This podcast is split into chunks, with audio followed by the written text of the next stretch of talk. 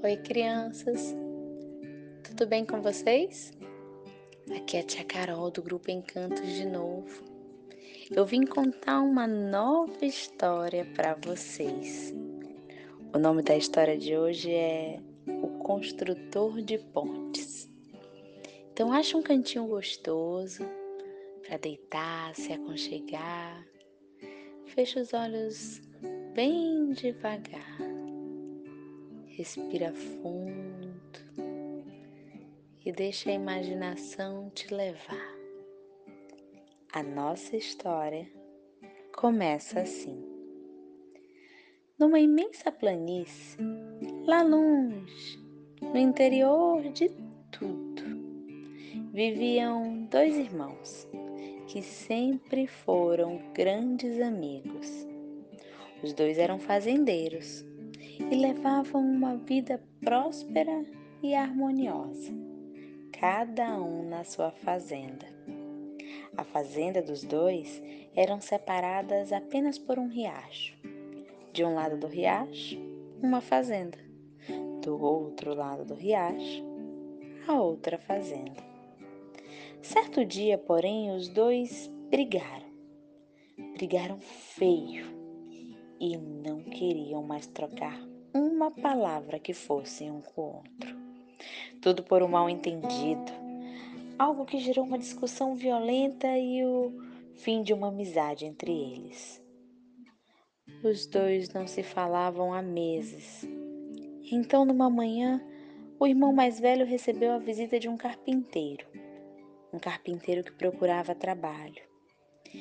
E o fazendeiro pensou, pensou e, então ele teve uma ideia.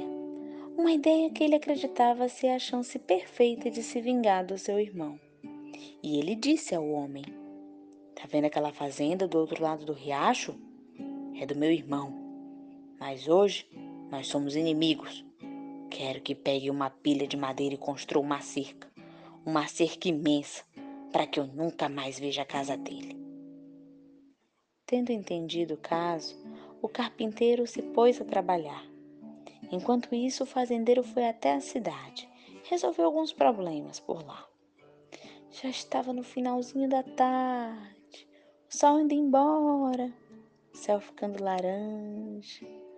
Quando quando o fazendeiro voltou e, e ele viu, ele viu o que o carpinteiro fez, ele ficou desesperado. Minha nossa, ele quase caiu para trás ao ver aquela cena inacreditável. Em vez da cerca, o carpinteiro construiu uma ponte. Uma ponte para ligar as duas margens do rio. O fazendeiro ficou furioso, já estava vermelho de raiva. Porém, antes que tivesse tempo de reclamar com o carpinteiro, ele viu seu irmão ele viu seu irmão chegando pela estrutura de madeira, emocionado, com as lágrimas rolando em seu rosto, com aquele gesto de paz, de amizade. E os dois se abraçaram, um abraço tão forte, tão caloroso, e choraram juntos. Choraram de alegria no meio daquela ponte. Então, silenciosamente, o carpinteiro pegou as suas coisas e começou a partir. Espere, meu amigo, fique conosco mais um tempo, pediu o fazendeiro agradecido pela sabedoria do homem. E o carpinteiro?